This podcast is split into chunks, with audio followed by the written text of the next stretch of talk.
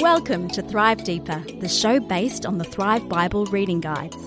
This is an ongoing conversation about God's Word with Thrive author, Dr. Matthew Jacoby. Afternoon, Matt. Back in the studio and recording another Thrive Deeper. And we are now moving into the Book of Daniel, which I'm actually quite excited about. Oh, yeah. I love the How Book good of is Daniel. It? Oh, yeah. And this episode, we are only going to be trying to cover chapters 1 through to 6, which is actually makes a bit of sense because the Book of Daniel is probably divided up into two sort of chunks. Did you say only? Only, yeah, I know. There's goodness me, Steve. A truckload of stuff there.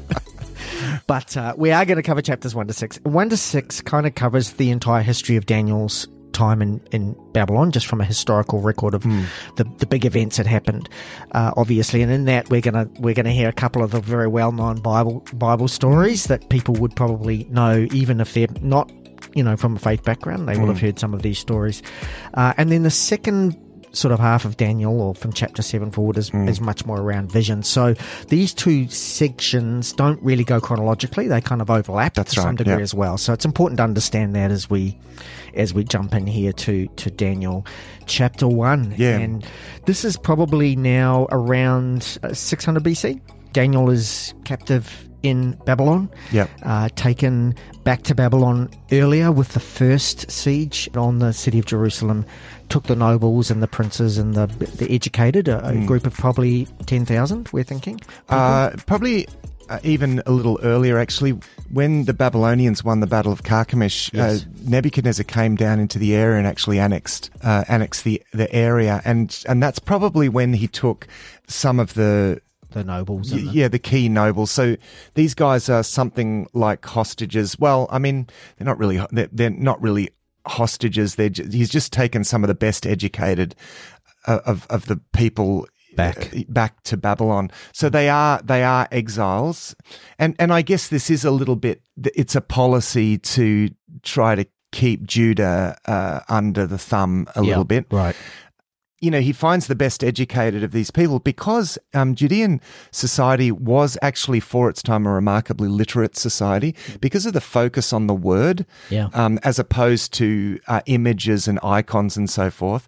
A lot went into scribal traditions and writing things down. And so archaeologists have discovered from this period and a lot earlier school materials where children are learning to write. And so highlighting the fact that that Judean society was, very highly literate society. So you've got a fairly well educated, at least the upper levels of society, are fairly well educated here. So Daniel and his friends are part of it describes them as part of the royal family. Yeah. We've pointed out before, they grew up during the time of Josiah. So you'd think, how is it that people of this level of godliness exist, during the time of Jehoahaz and these kings, Jehoiakim and Jehoiachin and Zedekiah. Yeah. And, well, actually, these guys grew up during Josiah's revival in their youngest years, and it's often the youngest years that are most important. They belong to the inner circle, the court, so they were very close to that.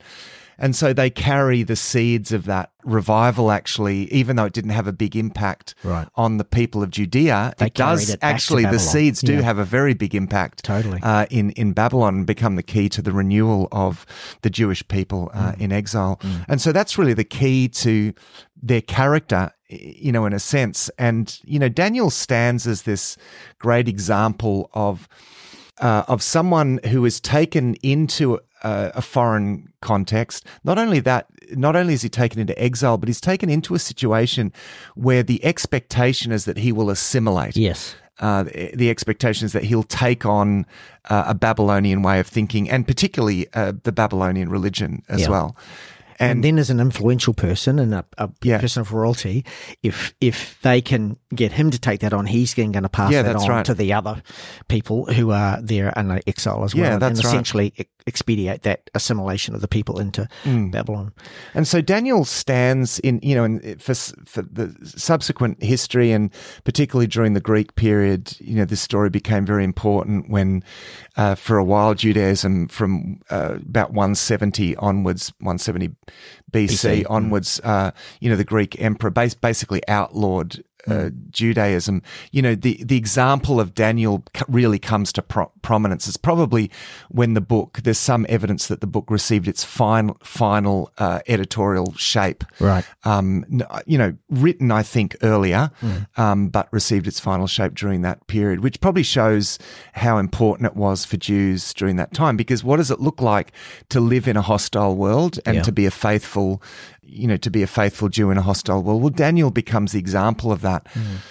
And look, I think for us, Stu, you know, Daniel is the supreme example of what it looks like to live as, you know, Peter says in his letter, as aliens and strangers in the world, what it looks like to be holy, a holy people in a world. So contributing to society and yet being distinct from society. Daniel still to this day stands as the great example of that. Totally. And we're going to see those occasions where he could have probably quite easily, you know, taken some action to keep himself safer, but decides that his witness is more important than his safety. And we'll come to that, obviously. So chapter 1, obviously they get taken back to Babylon, and in fact they get put into a bit of an internship really for 3 years within the leadership of the palace, of the royal palace of Nebuchadnezzar, with the plan that they would be, as you say, trained up. A core group of them would be trained up and essentially then be able to influence the others.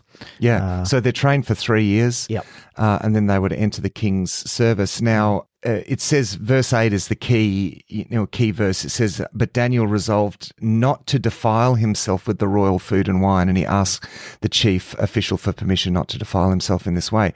So the concern there for Daniel, everything else fine. I mean, you know, he was happy to learn the Babylonian code. There's nothing wrong with that. He was happy to learn, read their books and do all of that sort of stuff. But participating in the food from the king's table, it meant, you know, potentially eating food, particularly meat, that was not kosher, that was unclean, and probably also food that had been dedicated offered to idols, particularly the meat, the sacrifices. So what he wants to do is just eat vegetables, and actually Jews in the diaspora. Many Jews in the diaspora to this day are vegetarian. And in fact, Paul refers to that in Romans chapter 14 when he talks about the different scruples, Jewish scruples around food. And he refers to the fact in the Roman context that some Jews just eat vegetables. And this is following the example of Daniel. Even hundreds of years later, they're still following this example as a way of avoiding eating unclean food. So this, for Daniel, this is the way of, for him, setting himself apart. Now, just before you go on, though, I think one other key thing to point out is that once they got to Babylon, the chief official decided to give them different names. And again, that was because their original names, Daniel, Hananiah, Mishael, and Azariah, were names that meant something in terms of the God of the Jews. You know, Daniel is God is my judge, Hananiah is the Lord shows grace, Mishael is who is like God, and Azariah the Lord helps. To their new names, Belteshazzar, which was Daniel, which was Bel, who was a Babylonian god, would protect his life, Shadrach, which was under the command of Aku, a moon god, Meshach, who was like Aku, a question, and Abednego, servant of Nego, or god of learning. So essentially, even from the point of naming them, they're trying to create this assimilation into the Babylonian culture and gods. Yeah.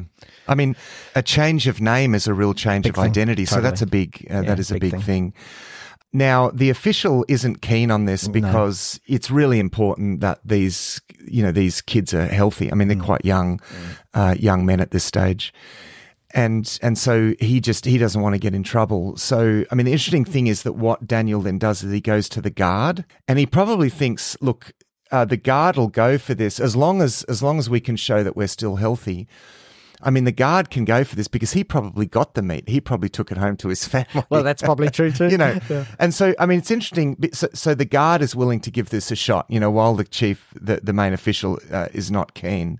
The guard says, okay, and probably quietly takes the food home. So, I mean, the interesting thing then is that essentially this is done in secret. Yes. Like no one knows this. This isn't a public show of piety. No. Yeah. This is, you know, Daniel just quietly giving all of this luxurious aspects of the food to the guard who takes it home, gives it to his family. No one knows about this, but this is just between Daniel and his friends and God. And God, yeah, exactly. I mean, wow. Integrity. You know, and then at the end of it all, they actually looked better and healthier. Yeah, that's right. Whether that's because they only ate vegetables, whether because God obviously intervened and kept them looking healthier and better, but water and vegetables. I mean, I think what the text is wanting to show is that by God's blessing, they were healthier. Yeah, exactly. That's, I think, what the text is highlighting. And also by God's blessing, they ended up being smarter and wiser than all of the other people that were in the intake, the training intake with them. So verse 17, God gave knowledge, understanding of all kinds of literature and learning, and Daniel could understand visions and dreams of all kind. Mm. Now, in ancient culture, to understand dreams is seen as, you know, you've got to have some connection with the gods, to do that. So understanding dreams and visions is a way of, you know, showing your, you know, your sense of superior spirituality in that, you know, in that culture. Which brings us to chapter 2, which talks about Nebuchadnezzar has this dream. He calls his astrologers in to interpret the dream. Says, you know, you've got to tell me both the dream and the interpretation, because I don't want anyone pulling the wool over my eyes. Verse 10, the astrologers answered the king, "There is no one on earth who can do what the king asks. No king, however great and mighty, has ever asked such a thing of any magician, enchanter, astrologer. What the king asks is too difficult. No one can reveal it to the king except the gods, and they do not live among humans." Mm. Probably a reasonable kind of thing to state too, to be quite honest. You know. Oh no, that's right. Not absolutely. Unreasonable to say, I can't tell you. If you tell me what you dreamed, I can maybe interpret it for you. But if you're not even willing to tell me what the dream is, I don't even know where to begin. You know. Yeah, that's right. And I mean, this is interesting in the light of Ezekiel, because one of the repeated promises in Ezekiel is, "I will be with my people. I will be among them." You know what I mean? So God is actually promising to be among His people. And the interesting thing is, even in exile, He is among His people in a sense. So. Obviously, Daniel is so. I mean, he condemns all of his whole staff, all of his wise men to death. This includes Daniel and Shadrach, Meshach, and Abednego. Mm. So when the officials are coming to put them to death, Daniel more or less says, "Whoa, hang on a minute. Let's just tell me what this is all about. You know, before you drop the sword on my head." And so, you know, it says that, you know, Daniel spoke to him with wisdom and tact, and so you see his wisdom here. And he says, I will, you know, I'll interpret this. Give dream. Me some time. He says, give me some time, you know, so that I can try to interpret this dream. Yeah. Then in verse 19, it says, "During the night, the mystery was revealed to Daniel in a vision. Then Daniel praised the God of heaven." He understands because he says to his friends, Pray to God for me. So this is not, the contrast here is this is not Daniel, you know, leaning on sort of innate abilities that he has. It's very clear from the text that God enables him to do this. Yes. Now, one of the things through this, Stu, that is worth highlighting, and I really noted this in reading over this in one big lot, a big theme through these chapters is God's sovereignty over everything, like even in exile. Yeah. So here is this people that have been taken into exile. They're, you know, an unimportant people, captives in a foreign land. The message that really ramps up, and you see this in Ezekiel to some extent, but here it really ramps up in Daniel. You see this theme of God's sovereignty over all the nations. Yep. And really throughout this book in many ways, this comes out. So, you know, it says, now God had caused the official to show favor and compassion, Daniel, back in 1 verse 9. Yes. 1 verse 17, to these 4 young men, God gave knowledge and understanding, right? It's all highlighting what God does. And then when God reveals the vision, that Daniel's psalm, let's call it, really sums up the message actually of quite a lot of this book, actually. Yes. Yep. You know, praise be to the name of God forever and ever, wisdom and power are his. He changes times and seasons. He deposes kings and raises up others. He gives wisdom to the wise and knowledge to the discerning. He reveals deep and hidden things. He knows what lies in darkness, and light dwells in him. You know, he is. That's really the message of the book of Daniel. Yes. Yeah, all of those things. God is across everything. Yeah, that's right. And then a really interesting thing happens. Daniel goes straight to the guard, Arioch, who was the executioner, who was coming in and says, "Don't don't kill the other wise men, you know. Now, there was probably an opportunity there for Daniel to go, well, I've got the answer, but go ahead and kill the other guys. But he didn't, you know. The first thing he says is don't kill everyone. That's, you know, well, that's an unjust thing. He gets some grief from the other guys as well in the future. Well, later, you know, exactly. Yeah. It's like they weren't all that grateful.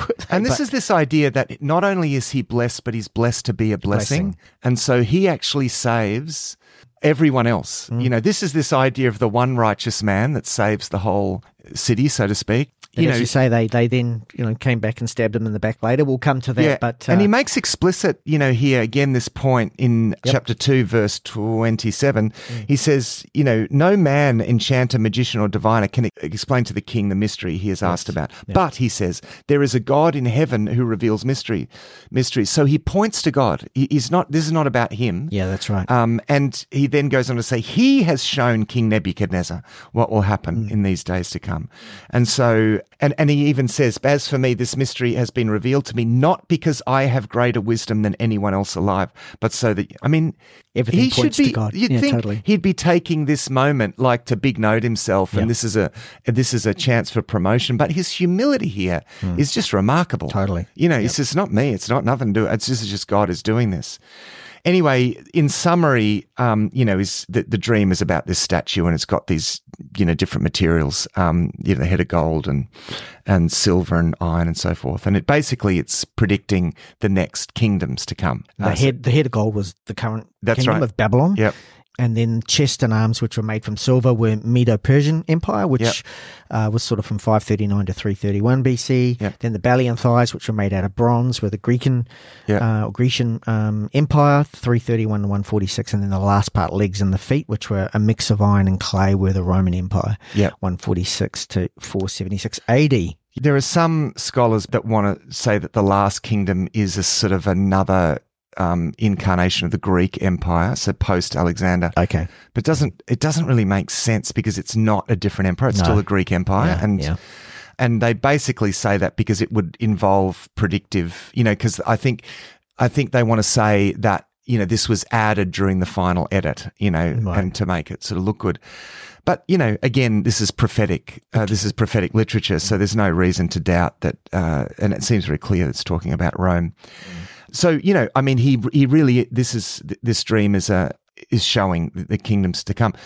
But importantly, it says in the time of those kings, and he's talking about that time when there's going to be a brittle, empire, a mixture of iron and clay. That's right. Yep.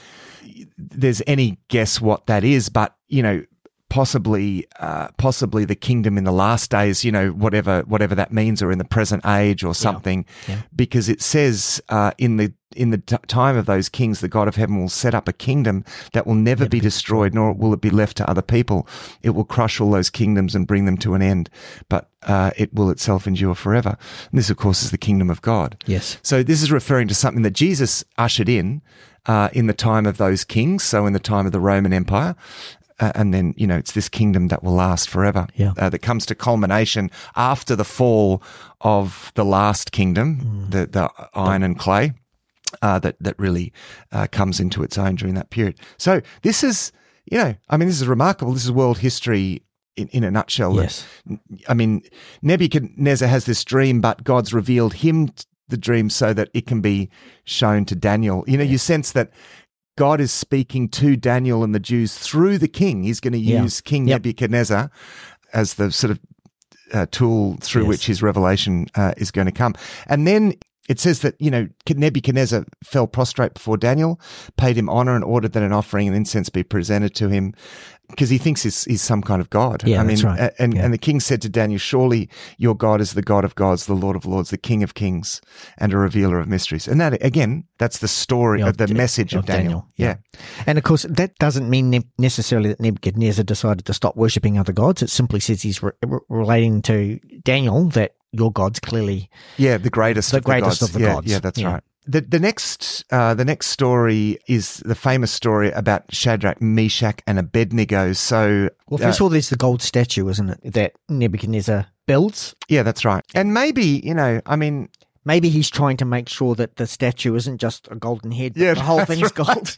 And that way he's good for a long time. Yeah, you sit and wonder what's going on in response to this vision. Is this related to that? I mean, it seems to be related. To think, oh, mate, come on. Like, seriously. Yeah. And so somehow he can change the plan. So he sets up this statue and there's this proclamations that all people of all nations, and there's a lot of nations, part of the Babylon Empire, have to worship this. Of course, Shadrach, Meshach, and Abednego and the other Jews don't. And there are plenty of astrologers that come forward during this time that are willing to denounce the Jews. And some of these are people that he saved just previously, whenever that was, by not having all the wise men put to death, because I can interpret the dream now. They're coming back. And probably because... Remember, it says at the start that these guys have greater wisdom than all the rest. So God is blessing them and giving them greater wisdom than the other astrologers or wise men. And so there's a jealousy thing, which is this consistent theme through Scripture, that God blesses his people. They become quite powerful and that really react against that and become jealous. And so they denounce the Jews, in particular Shadrach, Meshach, and Abednego. Yeah. And, there's this, classic moment where that they have to be cast into this blazing furnace. Explicitly, the question is asked, then what God will be able to rescue from my hand? Yeah. And the arrogance again. To which Shadrach, Meshach, and Abednego reply this famous reply, King Nebuchadnezzar, we do not need to defend ourselves before you in this matter. If we're thrown into the blazing furnace, the God we serve is able to deliver us from it, and he will deliver us from your majesty's hand.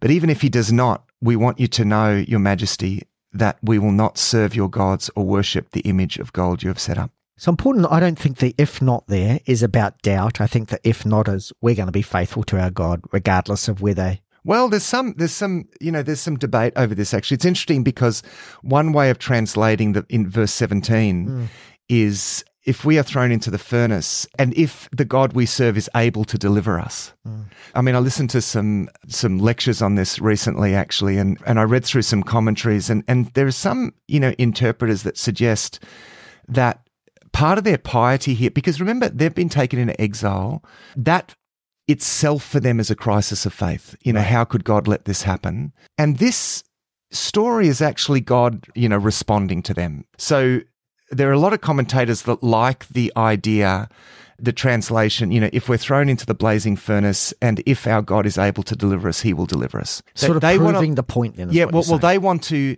leave room for the fact that these guys aren't sure if God is able. Oh, right. Yeah, they want to leave room for the fact that their faith might not be great, but their commitment is 100%. But they're saying, but even if he does not, we're not going to serve your gods. Right. Like even if he's not able.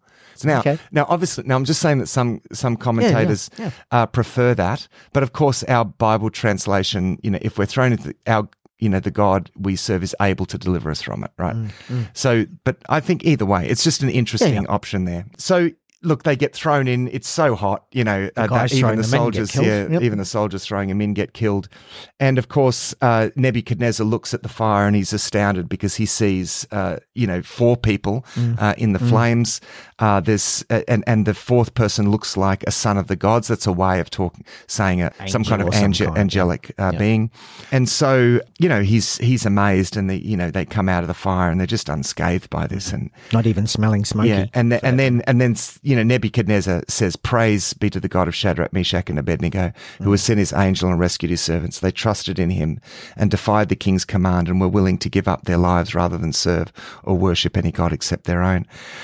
Goes on to say, for no other god can save in this way. So yet again, you've got this message that God is greater than all the other gods. And he issues a decree that anyone of any people, nation, or language who says anything offensive against the God of Shadrach, Meshach, and Abednego will be torn limb from limb. Yeah. His house made a garbage dump. Yeah.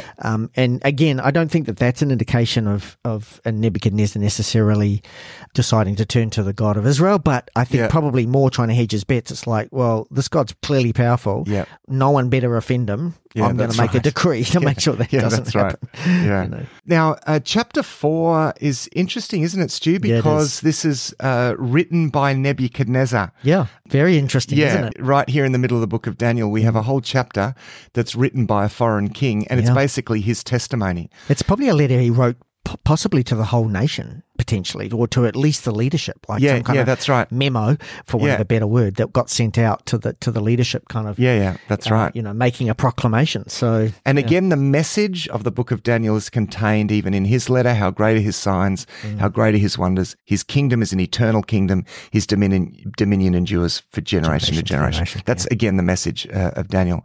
So he talks about, you know, he had this dream of a tree. And of course, he and his kingdom are this great tree. Yep. It was an unusual picture for great kingdoms to be depicted as a big, great tree, you know, reaching the heavens and spreading out and covering the earth and so forth. That's quite a common picture. And so, you know, his kingdom is described like this. And but also prophesied here is this this idea that, you know, through pride he's going to be brought down. So the vision goes on to say that a holy one would come down from heaven and was ordered to chop the tree down, leaving only a stump and the roots in the ground, which kind of indicate, well, it's not complete destruction. There's an opportunity for regeneration here. Then the holy man sort of describes a man losing his senses and becoming like a wild beast of the earth for 7 years. And Daniel had the awkward situation of having to say to Nebuchadnezzar, this is actually you. Yeah, that's right. And you know, Daniel's pretty nervous about sort of declaring this. Yeah. Reminds me of Samuel having to go to David and say, you are that man. Yeah, that's right. Having told the story and then say, and you are that man. Yeah. Yeah, that's right. And, you know, Daniel says the decision is announced by messages, the holy ones declare the verdict so that, and again, here again, the message of Daniel is stated so many times throughout this book, so that the living may know that the Most High is sovereign over all the kingdoms of the earth and gives them to anyone he wishes and sets them over the lowliest of people. This is the message of the book of Daniel. Exiled people, where is God? God is everywhere. He's all over this. He's all over everything, right? So that's a key message here. Of course, I think he does get an opportunity, though, because Daniel then kind of goes on to say, as for the command to leave the tree stump with its roots, your kingdom will be restored to you as soon as you acknowledge that heaven rules. Yeah, therefore, that's right. May my advice seem good to you, my king. Separate yourself from your sins by doing what is right and from your injustices by showing mercy to the needy. Perhaps there will be an extension of your prosperity. But I think it's about a year later, isn't it? 12 months? Yes, 12 months later, in fact, the prophecy comes to pass. And yeah, that's right. Yeah, the dream's fulfilled because he's, you know, goes upstairs in his royal residence, looks over his kingdom, and he's just filled with a sense of his own you know, his own greatness. And I mean, essentially, it's hard to know what happens here, but he kind of goes mad. Yes, in some to use that old term, but that's how that would have been applied here. Mm. And he goes out and he lives, you know, eats grass and lives with the wild animals. And he's testifying to this, right? And he says, at the end of that time, I, Nebuchadnezzar, raised my eyes towards heaven and my sanity was restored. So it wasn't till he did what Daniel said and actually, as he says, renounce your sins by doing what is right. It's not until he actually turns to God that his sanity is restored. And it says, then I praised the Most High. I honored and glorified him who lives forever. And then again, the message of Daniel comes through. His dominion is an eternal dominion. His kingdom endures from generation to generation. All the peoples on earth are regarded as nothing. He does what he pleases with the powers of heaven and the peoples on earth. No one can hold back his hand or say to him what you have done. That again, man, the message, we are, this is being thrown out, this theme. Again, this is so central to the book of Daniel. So, you know, he finishes by saying, now I, Nebuchadnezzar, praise, exalt and glorify the King of heaven, because everything he does is right and all his ways are just, and those who walk in pride he is able to humble. Yeah. Now, to what extent Nebuchadnezzar is really sort of genuine in this, at least he's, there must have been something, if he's really restored, there must have been something genuine here. So here, the conquering king is conquered by the God of those who are conquered. See, and this is important because in those times, when one nation conquered another nation, it was seen that the God of the conquering nation conquers the God of the conquered nation. Right. So here the conquered nation's God has conquered. It's called, is that confusing, Stu? Yeah. Yeah. But he turns, like, you know, he acknowledges. That's great. Absolutely. The God of the Hebrew people that are living in Babylon at the time. Yeah, totally. Not that theirs is the great God. This is his confession, even though his God, so you know, as would have been thought, defeated their God. Yes. He's basically saying, no, that's not the case. He is the greatest God. And in fact, and his dominion is over all nations. Yeah. And the fact that we defeated the Jews was only because their God allowed us to do that. Because, again, he's sovereign over all nations. Yeah. This is a message for this people at this time. This is a message from this people from this time who are going to be, you know, you're going to be sandwiched in between the nations of the world. So, you know, pretty profound stuff. Now, as we move into chapter 5, important to note that there's been a few kings now between Nebuchadnezzar and Belshazzar. And, in fact, Belshazzar's a regent king because his dad or grandfather or predecessor actually spends so much time outside of Babylon that he puts in place Belshazzar as the regent king. But we've had, in a short space of time, I think within about 6 years, there's about four kings. Yeah, so you've got Nebuchadnezzar II, you've got Amul-Marduk, you've got Nergal-sharezer, you've got Labashi-Marduk, and then Nabonidus. Yeah, Belshazzar is Nabonidus' son. Nabonidus worshipped a god that wasn't really in favor, and there's some which the god Shin, which Belshazzar didn't share that. So, I mean, you know, the interesting thing here is that, I mean, Belshazzar was probably involved in the assassination of the previous king, right? In order to put his father forward as the king, probably thinking my dad's going to, because remember he would become the king after his father. He thinks his father's aged. And so he seems to be a fairly opportunistic sort of guy. There's also a story of him murdering that there was another guy called Gabiru or something like that who was an official of the previous king. Labashi-Marduk. Yeah, yeah.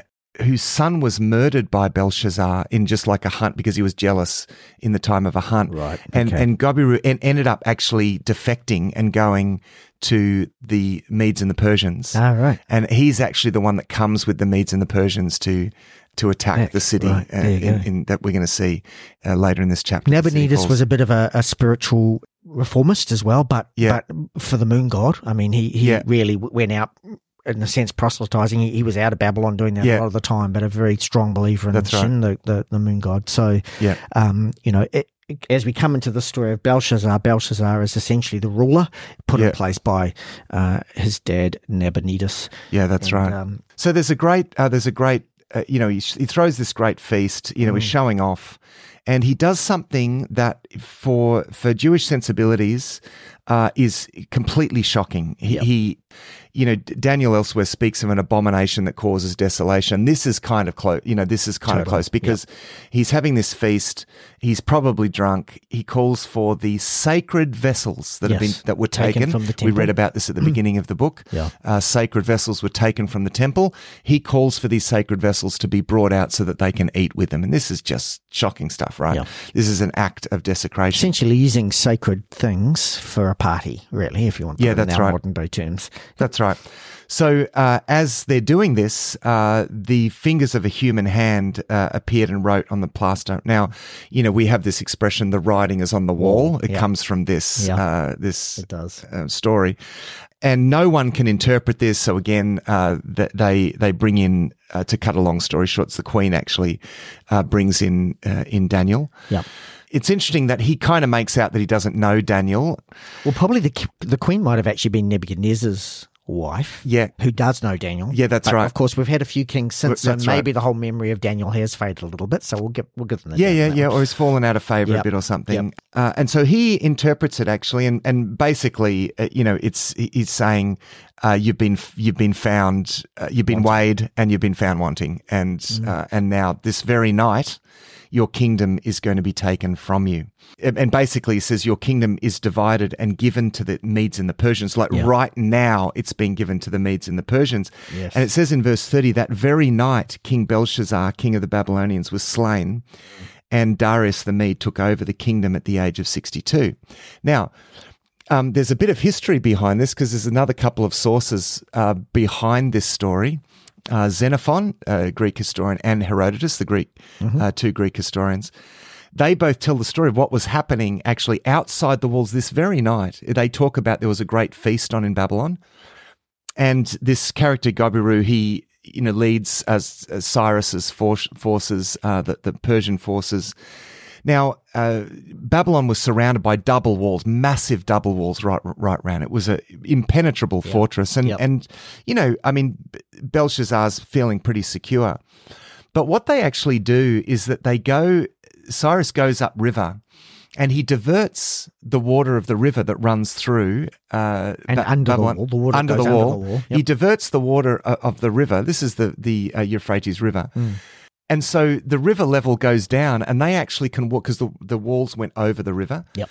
And so they're able to actually march the whole army during the night. While this feast is happening, they march the whole army under the walls and they basically take the city without a fight. Wow. And Belshazzar is killed. Mm. So that's what's happening as all of this is happening, right? As he's bringing out the sacred vessels and boasting and, the water levels have gone down and people are, the Persian forces are marching under the walls. Pretty remarkable bit of history behind that story, Stu, is an incredible story. I mean, the lengths that Cyrus went to, like they had to dig massive channels, like they've got an army working to dig massive channels, basically to empty the Euphrates into a swamp area. Yeah, wow. I mean, this is a massive river. It is a big river. You basically got to empty a river out. Mm, mm. Man, these guys were determined. Mm. But that's how Babylon fell. So it falls to the Medes and the Persians. And a new king, Darius? New king Darius. We actually don't know who Darius is. It may be another name for someone else. People had double names here. Look, that matters less for this. Mm. But he was a Mede, obviously. Yep. And that's right. He becomes the ruler of Babylon, sets up a whole new administration. Daniel, again, is promoted to a high position. Yeah. For whatever reason, within this new... in this new administration. Well, he probably hears of this prophecy. Correct. And he's probably looked back and heard from people who have respected Daniel along the way. So, but then, of course, these jealous officials conspire yet again against Daniel and trick Darius into issuing a decree that prohibits prayer to any god or man except the king for 30 days. So it's a bit of a... it's a trap, yeah. Yeah, and it's asserting, it's playing on flattery, I guess, for Darius to say, oh, why don't we do this and make everyone worship you for 30 days? And, of course, Darius, who's, like most of us, got an element of pride, he goes, oh, that sounds like a good idea. And so he does issue an edict or a law. That's right. And Daniel, Daniel then is found praying with the windows open. He's praying, and he's praying towards Jerusalem. Remember the promise in Solomon, when my people pray towards this place. So, I mean, he's praying towards the east, out of, kind of bringing to mind the promises, the covenant promises that were made during the construction of the temple. And important to note here that Daniel could have shut the doors and blind and still prayed. Yeah. But he didn't. It was important wants to make a statement. Exactly. Yeah, he's making a statement about his faith and what he believes to be right. And he wanted really as many people to see that as possible. Honestly. Yeah, that's right. The king, of course, is grieved because he doesn't want to lose Daniel, but the law can't be reversed, and so he is, he has to throw Daniel into this lion's den, which seems to have been some kind of hole, some kind of cave or something that was closed over at the top. So he casts, Daniel into this den of lions, leaves him overnight. In the morning, he comes back and he calls out to Daniel, and Daniel's fine. And it wasn't that the lions weren't hungry or feeling a bit ill that night, because when he gets Daniel out, he throws the other officials in, and they're consumed, bones and all. And their families and their kids. And I think it's important to understand the context of the time. Persian custom, in a sense, if you proclaim something against somebody else and it comes, then you suffer the punishment, an eye for an eye kind of thing. Yeah, and so it was sort of the Persian custom that if you're going to condemn this person to that fate, then if you're proven wrong, you're condemned to that fate well. So it seems harsh. Gee, that seems a bit harsh, but that was the culture of the time. That's right. And that was where, where we're living. And in fact, even Judean law to some degree still, because pre-Jesus was, if you read through Leviticus, if this happens, then Well, yeah. Although children could never suffer for the life. So there are very key differences. So there's still retributive justice to some extent, but it's never children. They really put boundaries around that so that children could not suffer for the sins of the parents. Now, it's interesting where this finishes, Stu, because, we have King Darius writing to all the peoples of his kingdom, and he says, he issues a decree that in every part of my kingdom, people must fear, reverence the God of Daniel. I mean, and then yet again, here it is, Stu, for he is the living God and he endures forever. His kingdom will not be destroyed. His dominion will never end. Like just in case after 6 chapters, we're not getting the message of the book of Daniel. That's the message of the book of Daniel. So and Daniel kind of stayed on, obviously, to the end of the reign of Darius and then even into the reign of Cyrus as well. Yeah, that's right. Subsequent to that. And it's interesting, here's Nebuchadnezzar, king of Babylon, who makes the same honor to God. We don't know where that really landed with him and his relationship with God, but here's a guy going in as an exile into a foreign land, a very powerful nation, and at this point in time, 2 of those key leaders have essentially recognized the God of Daniel. It's remarkable. It is remarkable. In reading this again, big picture, and just seeing the sovereignty of God at work through all of these international events, with this humble people have been taken captive, and yet these captives, their God proves to be sovereign. And I can't help but think of so many examples of history, even Christian history, where the downtrodden and the persecuted, during the Roman Empire, the Christian church that was regularly persecuted, like really badly persecuted. By, the early 300s, they were a blessed and people that filled the empire, so much so that the emperor's mother is a Christian and, then the emperor becomes a Christian. And so you've got these moments in history where, despite everything against them, God, through his people, is showing himself absolutely sovereign. I mean, another famous story is the conversion of the Vikings, that the Vikings were converted through their slaves that they took. They took Christian slaves, and through the slaves, the Vikings came to faith in Christ. And so, this is a God who doesn't need the weapons of this world. He doesn't need to use worldly power because he has divine power to rule over all of the earth and all of the kingdoms. And ultimately, the message of the book of Daniel is that he is sovereign over history and his kingdom will prevail in the end. Thanks for listening to this episode of Thrive Deeper. Our home on the internet is thrivetoday.tv.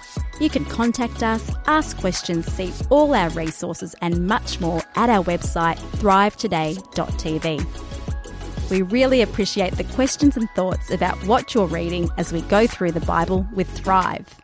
Until next time, our prayer is that these shows will inspire you to go deeper and thrive.